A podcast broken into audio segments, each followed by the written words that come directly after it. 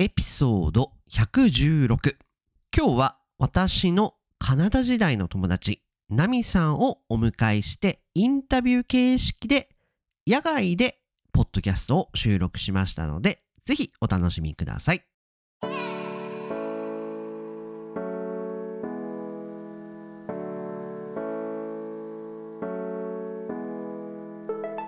世界の皆さん、こんにちは、こんばんは、おはようございます。ポドキャスターのカイチです。いつも世界各国からカイチと学ぶ生の日本語を聞いてくださり、本当にありがとうございます。皆様、お久しぶりでございます。私は元気に生きております。そんなわけで、実は久々の収録になっております。今日は珍なあの1周年がもう勝手に過ぎ勝手にったらあれですけれども過ぎておりまして実はこのポッドキャストなんと開設から1年経ちました。おめでとうございます。そんなわけでですね今日は1年た経ちまして初めての収録になっております。そんなわけで実は今日あの今日っていうかあの今回私大阪に出張で来ておりましてちょうどよくカナダの時の友達ナミさんというこれまた初めての関西弁スピーカーネイティブスピーカー関西弁ネイティブスピーカーにインタビューすることができましたのでちょっと野外でで居酒屋なんですけどねちょっとうるさくうるさいちょっとバックグラウンドうるさいんですけれどもインタビュー形式であの会話を収録しましたのでぜひぜひ標準語あのスタンダードジャパニーズとの違いを分かっていただけるために聞いていただければと思います。それでは今日も張り切っていきましょう。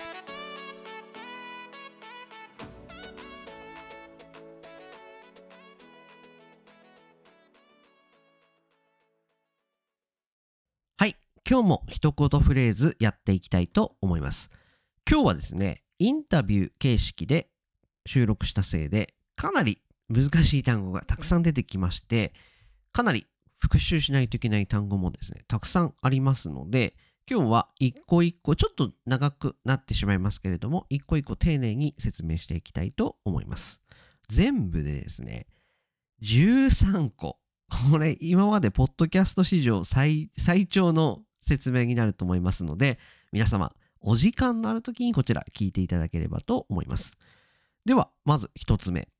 よそ行きの、よそ行きという単語があります。よそ行き、これは何なのかと言いますと、このポッドキャストの中では、私の友達、ナミさんがよそ行きの喋り方というふうな感じで私は使っていたんですけれども、これは何なのかというと、普段、普通とちょっと違った言葉ですとか、普段と少し違った話し方、改まった言葉ですとか、改まった態度、よそ行きの態度、つまり普段とはちょっと違う、ちょっと、なんていうんですかね、こう装ったと言いますか、プリテンシャスっていうか、こうちょっとかっこよく見せているような表現の時に、このよそ行きのという単語を使います。二つ目、マンモス校。二つ目、マンモス校。これはマンモス校。よく大学ですとか、まあ高校もそうなんですけども、このマンモス校。で、校というのは学校の校を取って校というふうにつけています。マンモス校というのは、マンモスっていうのはあの動物のマンモスなんですけれども、どでかいですよね。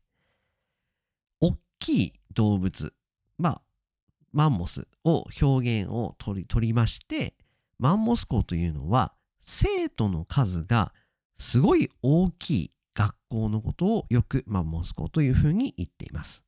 例えば、明治大学ですとか、早稲田大学ですとか、もうとんでもない人数が多い学校に通っている人数の多い、えー学校、まあ大学、今私が取り上げたのは大学なんですけれども、大学のことをよくマンモス校というふうに言います。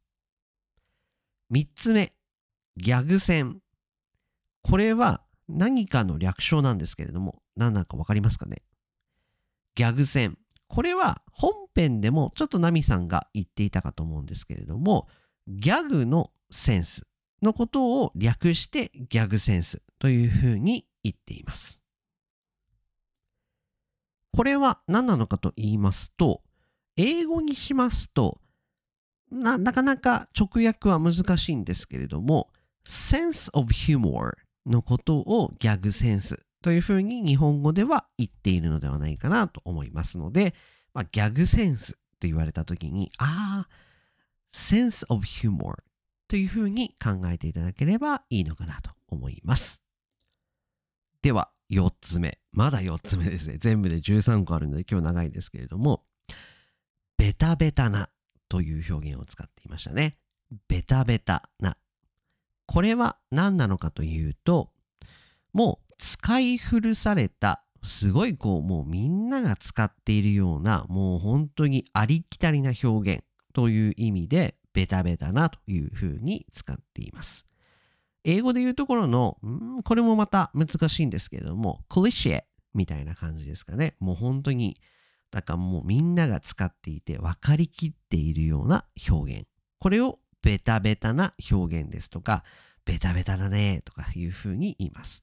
この他にもベタベタっていうのはもう sticky ですよね。もうそのベタベタしている。この触るとくっつく sticky みたいな時はベタベタ使うんですけども、これが例えばそのベタベタな表現ですとか会話の中で、あ、ベタベタな表現やめなよっていう風になると、 cliché っていう表現に変わってくるので、これも覚えておくとよろしいかなと思います。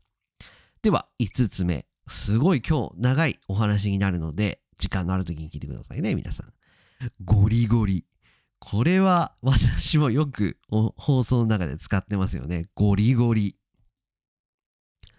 このゴリゴリは何なのかと言いますと、とても説明するのが難しいんですけれども、他の表現で表すとゴリゴリっていうのは圧倒的な extraordinary ですとかめちゃくちゃ really ですとか本気で本当のなんか seriously みたいな感じの表現の代わりに使われるのがこのゴリゴリと。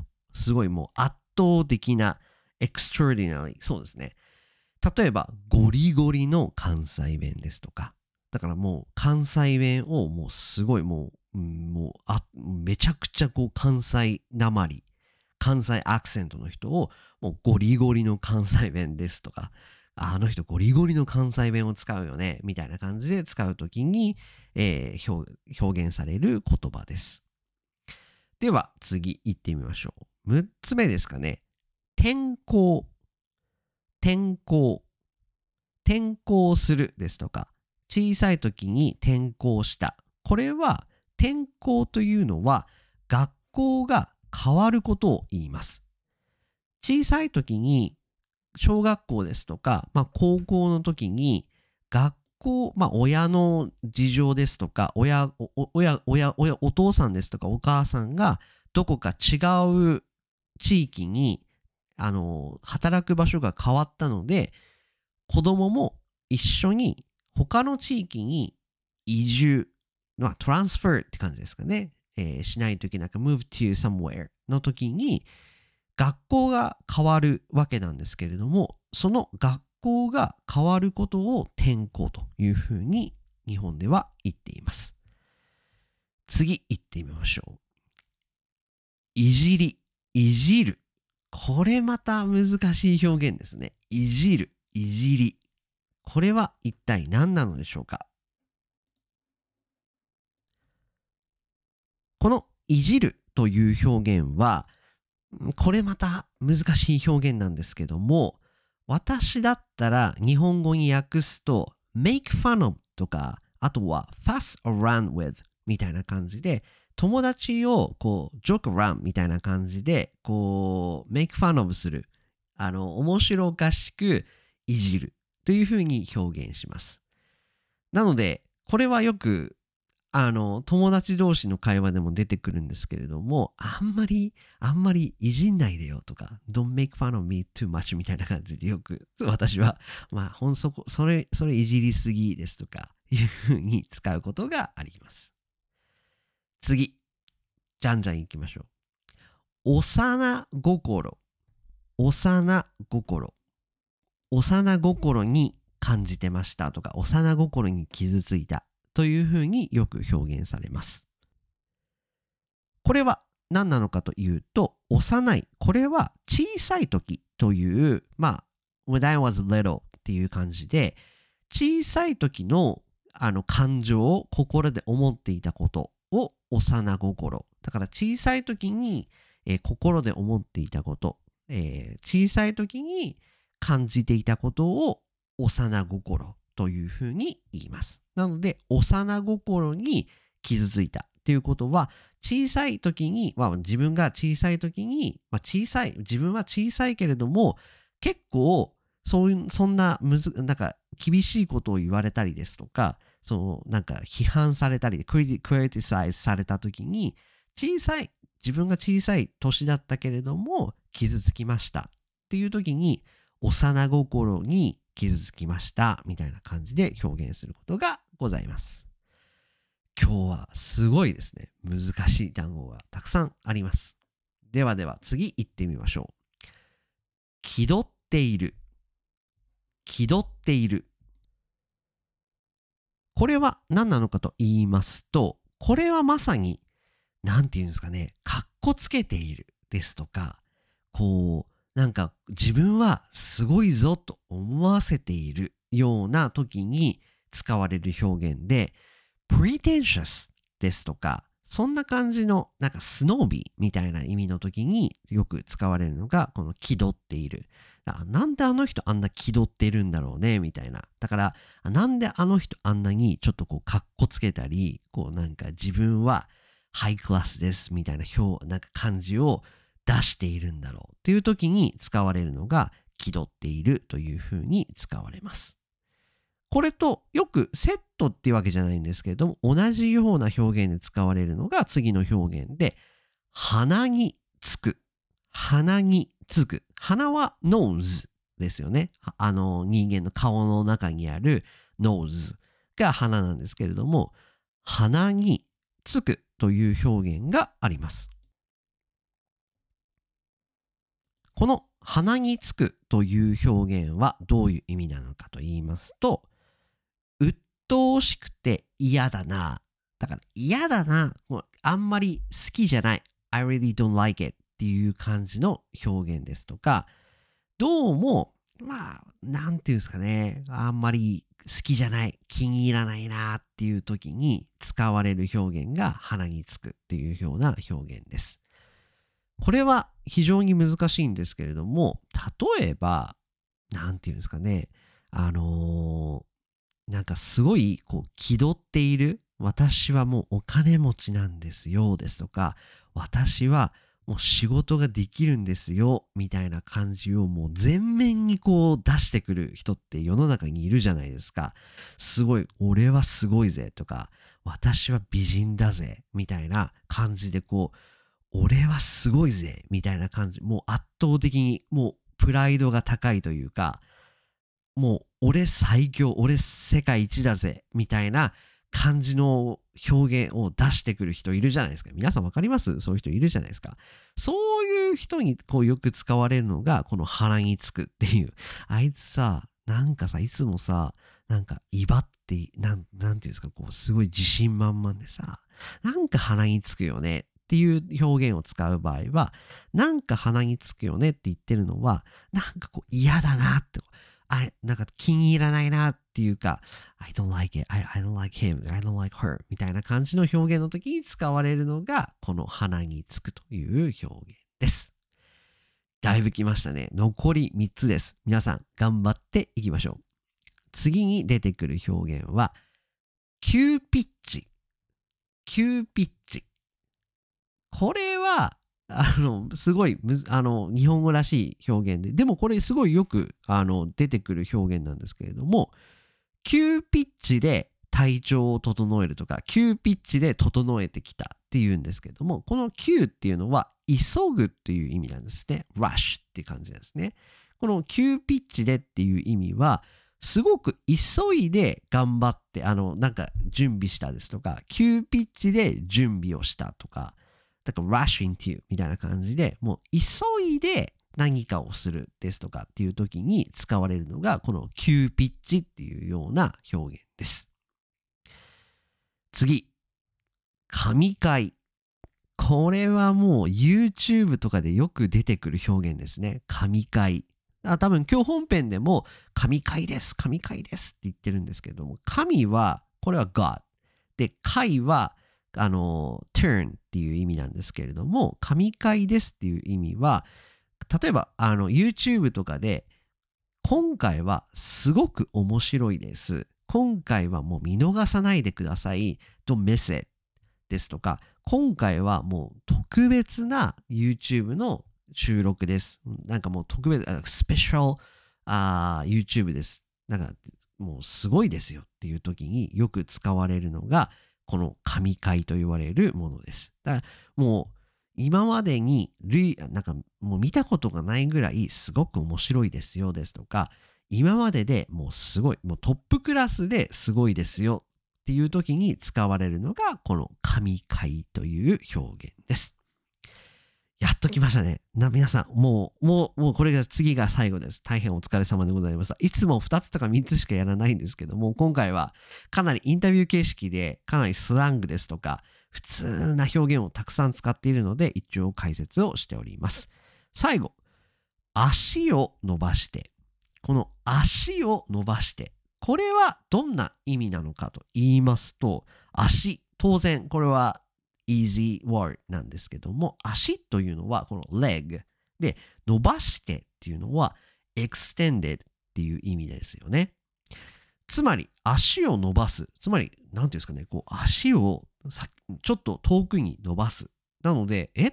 どういう意味と思われる方もいらっしゃると思うんですけども、この足を伸ばすという表現は、例えばこう旅行とかで大阪までまあ、大阪で旅行してました。で、足を伸ばして京都に行きましたっていうと、どういう意味なのかというと、まあ、大阪に旅行に来ていたんですけれども、そこよりも最初の目的地、最初に予定していた旅行するエリアよりも少し遠いところ、ちょっと a little far away な地域にわざわざ訪れる時に使われる表現として足を伸ばすという表現で使われます。例えば、この他でいくと、まあ、ちょまあ、ど、ど、ど、どのくらいが足を伸ばすかっていうのは難しいんですけれども、例えば、東京から少し足を伸ばして箱根まで行きました。これだと私はああ、なるほど。ちょっと頑張って箱根まで、まあ、箱根と東京って大体あの電車で1時間10分とか1時、まあ、大体1時間ぐらいなんですね。なので、あ、ちょっと頑張ってあの箱根まで行ったんだなっていうふうに、こうクッション、なんか枕言葉っていうか、こうクッションっていうか、まあ、ちょっとこう、あのー、なんか表現を enrich にする表現、あの、あのフレーズとして使われるのが、ちょっと足を伸ばしてどこどこまで行きました。ちょっと足を伸ばしてどこどこな例えばショッピングモールですとか、まあどこでもいいんですけど、なんか場所に行きましたという表現で使われることが多いのがこの表現です。おー、すごいですね。今日、ちょっと多分、お、インタビューが多分30分ぐらいやってて、この解説で結構同じくすごい15分ぐらいでもう多分今まで最長のエピソードになっちゃって本当に申し訳ないです。もう一回これ永久保存版ですけれどももう一回最初の単語から復習します。一番最初がよそ行き。二つ目がマンモス校。三つ目がギャグ戦。これはギャグセンスのことですよね。四つ目ベタベタな。五つ目ゴリゴリの。まあゴリゴリですね。えー、と6つ目が転校7つ目がいじり、まあ、いじるですとかで8つ目8個目が幼心9個目が気取っている10個目が鼻につく11個目が急ピッチ急ピッチで仕上げる。そうですね急ピッチ。で12個目が神回。そして最後13番目が足を伸ばしてどこどこに行く。の足を伸ばしてという表現でお届けさせていただきました。大変長いぜ あの解説でしたけれども、これから本編いきますので、皆さん多分すごい長くなっちゃって聞きづらいと思うので、まあ、何回に分けていただければと思います。それでは本編行ってみましょう。それでは今日は特別ゲストお招きして、ポッドキャスト。ちょっと後ろうるさいと思うんですけども、今回はですね、なんと大阪に出張に来ておりまして、オープニングでもお話がありました通り、スペシャルゲスト、私のカナダの時の友達、ナミさんをお招きして、今日はポッドキャストをお届けしていきたいと思います。ナミさん、こんばんは。こんばんは。皆さんこんばんは。大阪からこんばんは。ちなみにあの2人とも今日はお酒が入ってますので、ちょっと口数が多いんですかね。あ、そうですね。若干あの普段の三割増しぐらいで。ちなみにあの、はいナミさん、あの、皆さんは大阪弁のはい。ことを好きな人がすごい多いので、え、そうなんですか？今日はですね、はい。せっかくちちなみにこのポッドキャストで初のはい。大阪弁スピーカーネイティブまあ大阪で関西弁ですよね神戸なんであ、そうですね。関西弁というくくりだとは思います。はい。はい。はい。そんなわけで今日ははい。初の関西スピーカー関西弁スピーカーネイティブのナミさんをお招きしましたのでまあいろいろやっていきたいと思うんですけども今日はじゃあ簡単にはい。ナミさんとどこで出会ったのかというところを簡単に話して、その後私は基本的には標準語を喋りますでナミさんは関西弁を喋るのでこの2つの単言葉のうん。イントネーションの違いを収録してはい。この2つ今日やっていきたいと思いますのでよろしくお願いします。お願いします。早速出てきましたね。なんで若干よそ行きで、いやーそうね、ちょっと緊張そうですね全世界に発信されるものなので多少緊張はしております。はい。ちなみにあの、なかなかラジオだと伝わらないと思うんですけども今は大阪のこれはえっ、とルクアですか？あ。ルルルクア。あはい。ルクアのはい。バルチカという、となんて言ったらいいんだろう。こうフードコートみたいな。あーそうですね。フードコート。に今そうですね。2人で収録をしております。まあ飲んでるだけなんですけど、飲んでるだけですね。これは完全に。でもここはいいですよね。このスタイル。このフードコートなんでお酒を飲みながら、はい。いろんなお店のご飯を食べれて今日はもう、えーこれはローストビーフ。ローストローストビーフと はい。プロシュートがプロシュート。2回目。2回目、はい、たこ焼きがもう全部ない、大阪のたこ焼きです。あ大阪そうですね、うん。大阪なんでたこ焼き、であとは小籠包。小籠包。はい。を食べ終わった後に今収録してますので。はい。お腹だいぶいい感じですね。あそうですね。だいぶ満たされてきましたね。まあそんなわけでですね。はいあのナミさんと今日はポッドキャストをお受けお届けしていくわけなんですけどもはい、我々はカナダでうん、出会ったということではい。もう約10年弱10年弱ですね。のお付き合いになりますけれども、今ちょうどカナダの昔話をしてましてうん。懐かしいですね。いやー懐かしいですね、うん学校はどこ行ってたんでしょう えー学校はですね私2つ行っていて1つ目が ILSC っていう学校に行っておりまして。有名なあの有名な。割と愛楽と並ぶマンモス校で知られている ILC ですね。はい。でその後にえっ、と ESC というちょっとあの小規模めな学校に行ったんですが。2つ行ったんだ。あそうですそうです。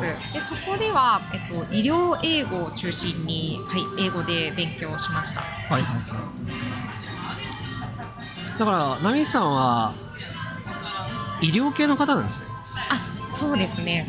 日本では、えーと一応看護師免許をを持っていて今あの製薬メーカーで働いています。看護師さん。はい。医療メーカ医療メーカーです。はい。ーバリバリ。いやバリバリ。パリパリぐらいですね。パリ。さすがです。ありがとうございます。関西人なんでボケていかないと。お 突っ込めないからすいません。あのうん頑張ります、あそうですね、はい。でちょっとあの関西の文化を皆さんにお伝えしておくと、ああいいですね、は いやっぱりあの大事。それは 今まで俺いつもこのこんな感じ今皆さんに伝わらないと思うマイクの前でいつも一人でこう喋ってうん。で一人で編集をしてうん。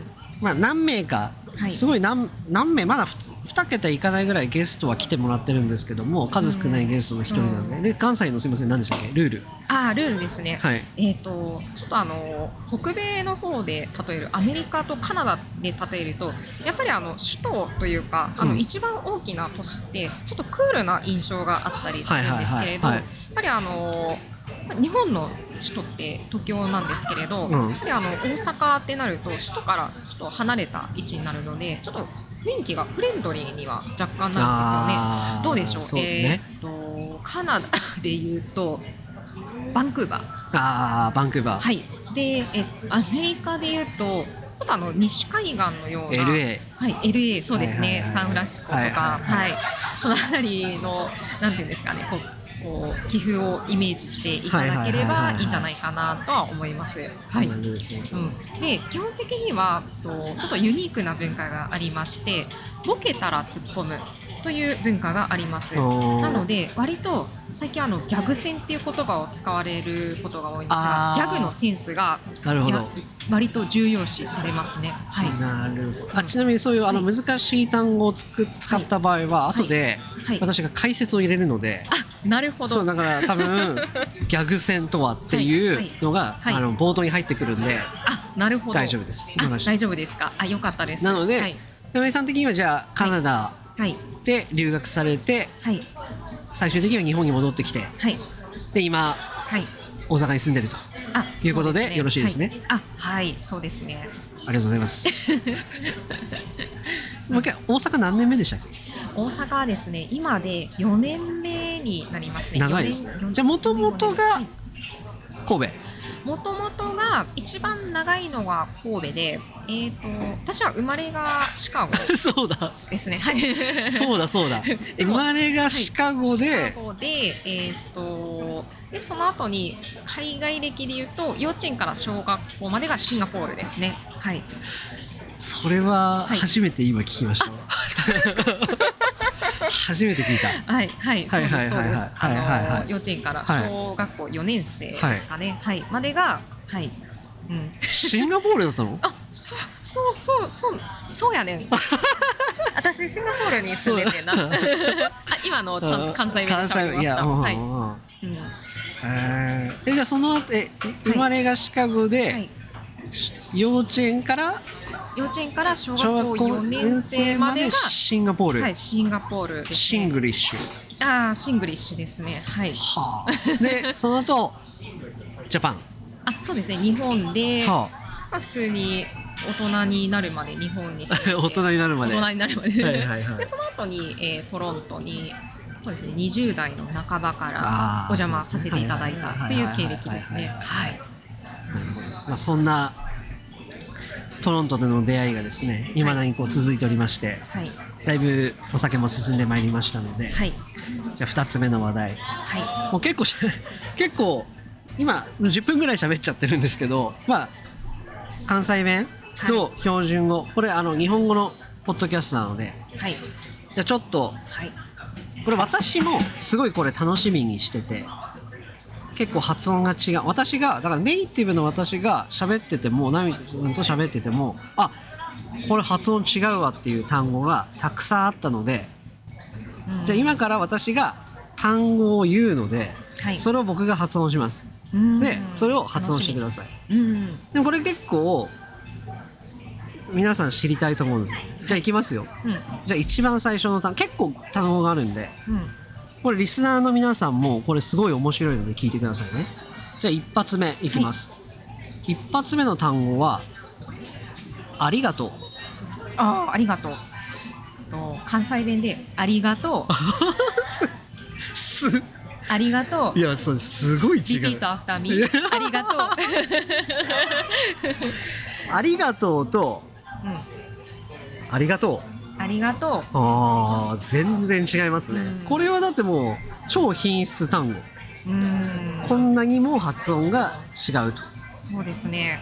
これは、いいっすね、うん。いや俺が聞いてもすごいこういいなって思う、うんでさらにうん。ベタベタな「ありがとう」の表現として「うん。大きに」すはい。来たね。本気出してきたね。でもあんまり大きにはあの若い子は言わないですね。もう、うん。そうなんだ。うん、もうちょっとあのベタベタなあの大阪でも南の人が言うかなっていう。大大ききにには、うん、あんまり使わないですけど「ありがとう」の表現のバラエティとして「大きに」っていう人もまれにいらっしゃいますね。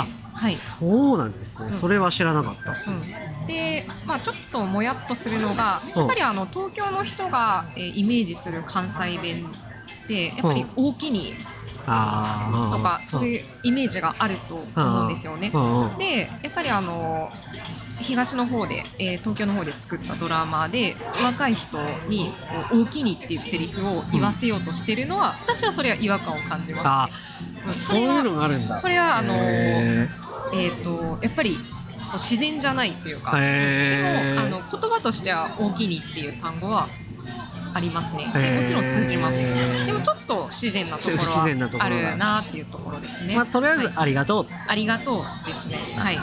すいません。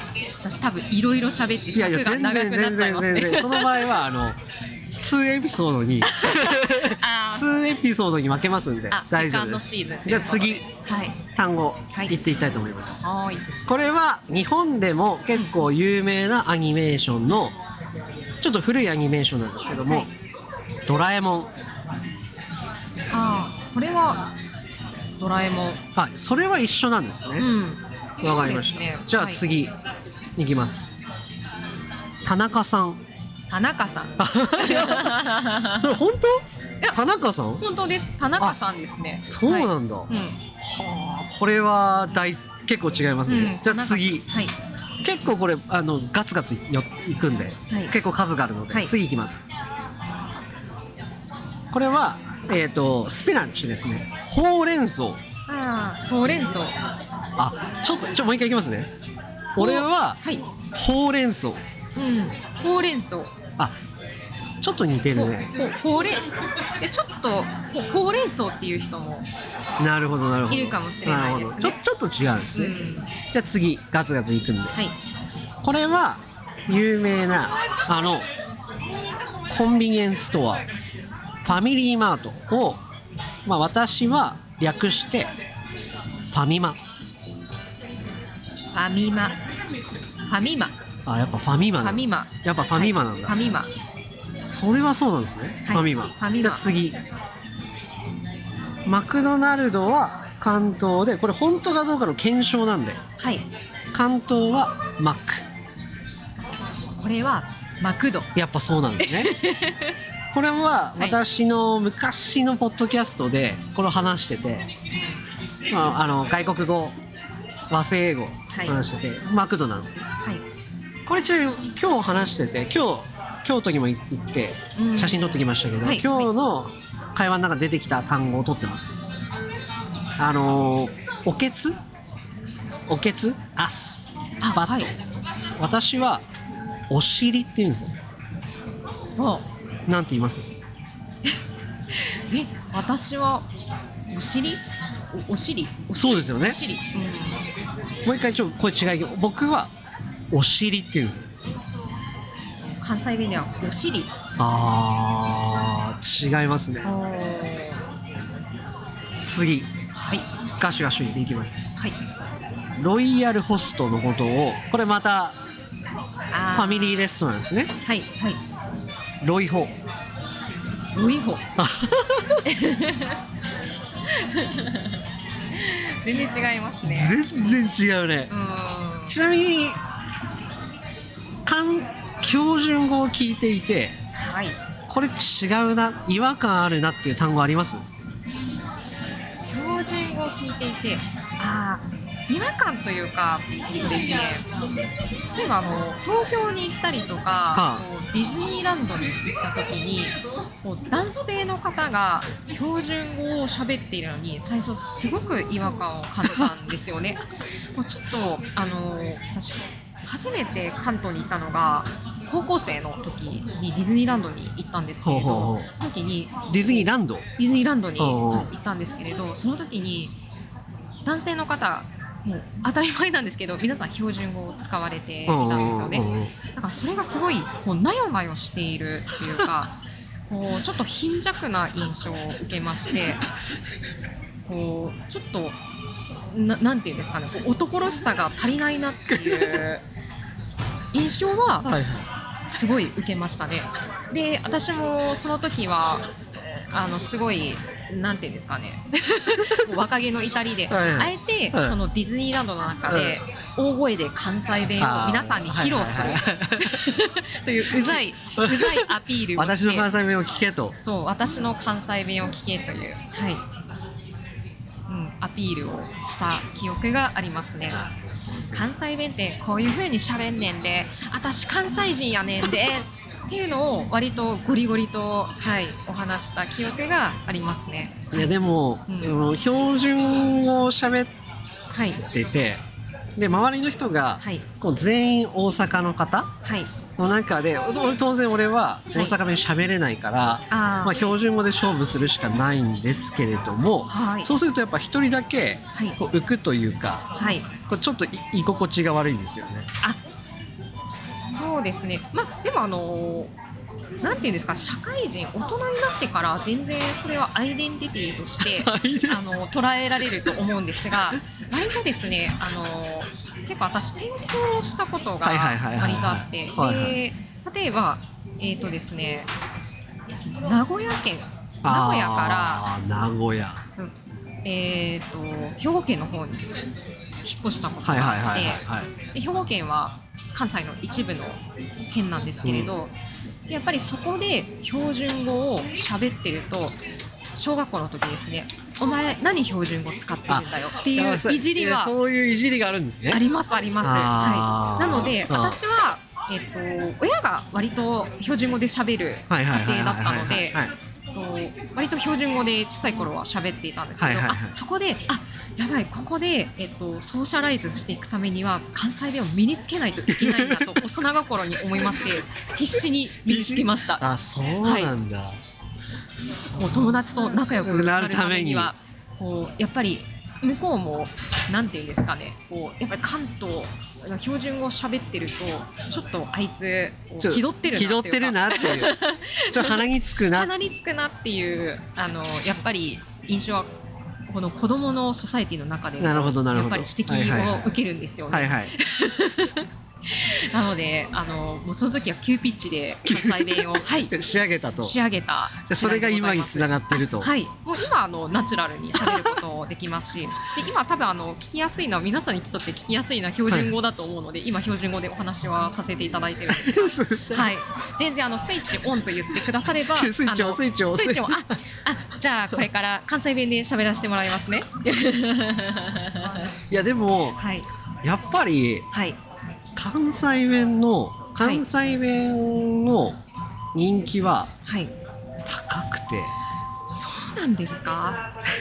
えー、信じられない。いや高いあー高いなと思います私はあ俺も喋れないし、あ、そうなんや。エッセイは出せるけど、まあ、はい本域は出せないから、だからいつも喋ってていいなと思うしいやこれのどこがいいんですか？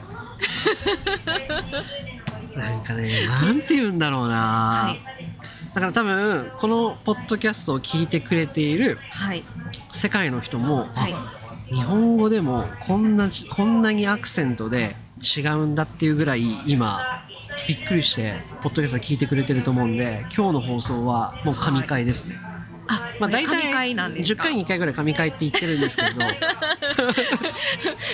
今日は特にこれ多分エピソード110何に入ってくると思うんですけどもあ今日は神回でしたーねあその中でもだいぶ神回になりそうなんですね。そうですねん今コテコテで喋るようにしてます。ちなみにあのはい。今年多分コロナはい。あの明けてはい。6月ぐらいからうんうんうんもしかしたら旅行の方々をまたたくさん日本では受け入れるみたいな話になってるんですけどもあ、なんか大阪おすすめのたこ焼き店、ああ俺この前だからあの車を営業車を買いに来たって話をポッドキャストでしててあその時にたこ焼きを食べてその時に確かに2店舗ぐらい食べてて。えっと1個が名前なんだったかな？忘れもうもうラクルル。いや違う。なんかなんかすごい伝統的なお店。もうな伝統的なお店って言ってあれなんだけどそれこそアメリカ村の中にあるアメブラの中に。タガタガ流？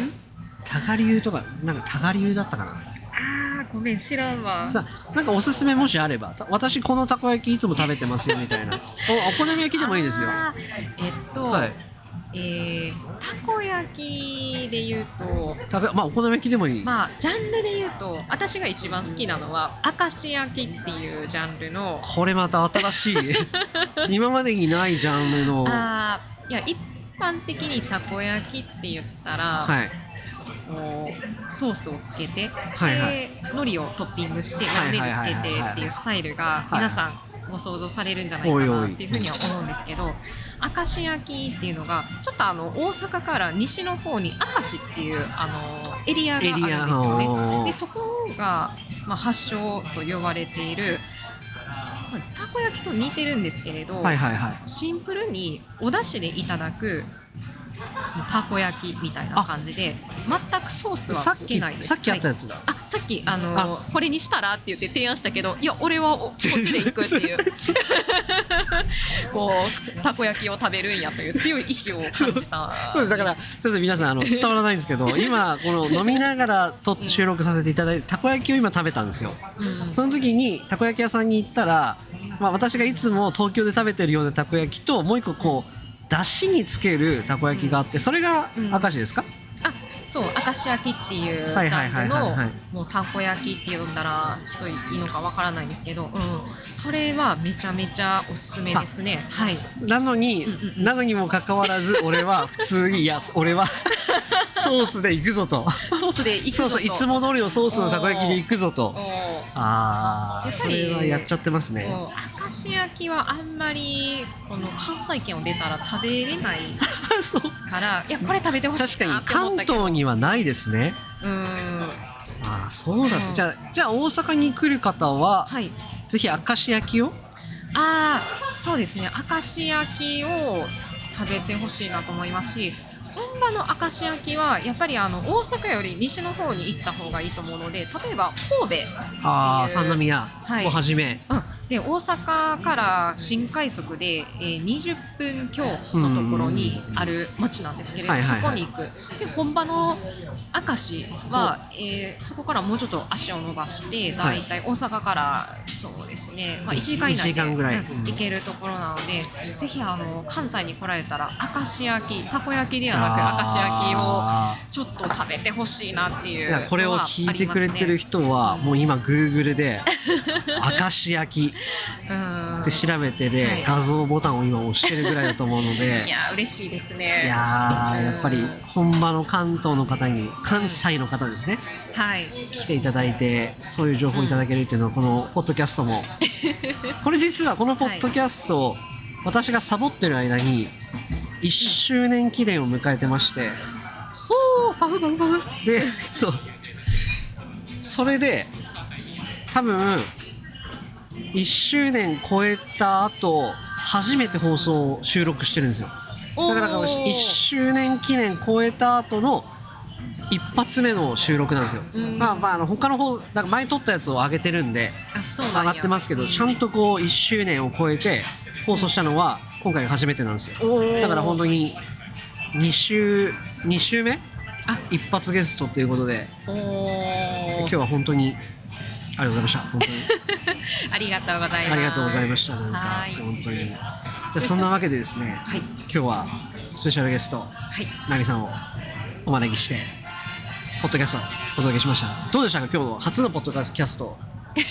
これこういうのあります？こういうマイクを前に。いやーこれはラジオ放送。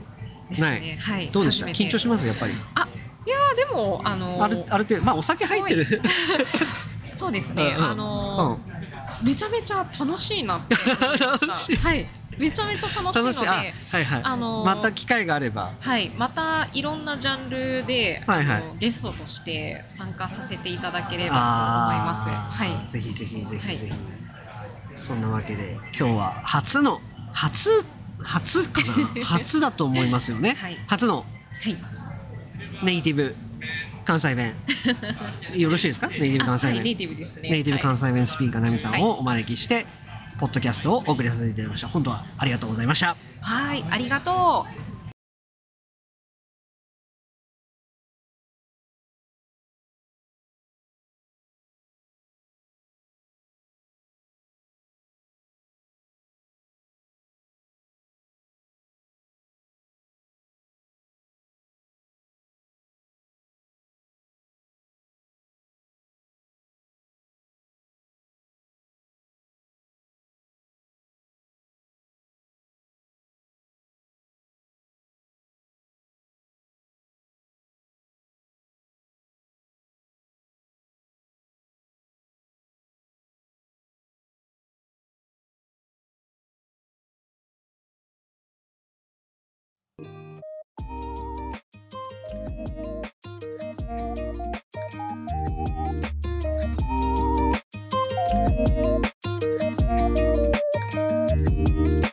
皆様いかがでございましたでしょうか？今日は珍しくですね野外で収録をしても野外で収録するの多分本当いつぶりだろう。東京のウォーターズ竹芝というところでうん。最後収録して以来は久々の野外収録。ちょっと音うるさかったですけどちょうどいい BGM で良かったんじゃないかなと思います。うん。であの最後のあのお別れの挨拶までナミさん今日来ていただきました。のではい。ナミさんなんか何かありますか？PR 自己 PR 私頑張りますみたいな。あのーはい。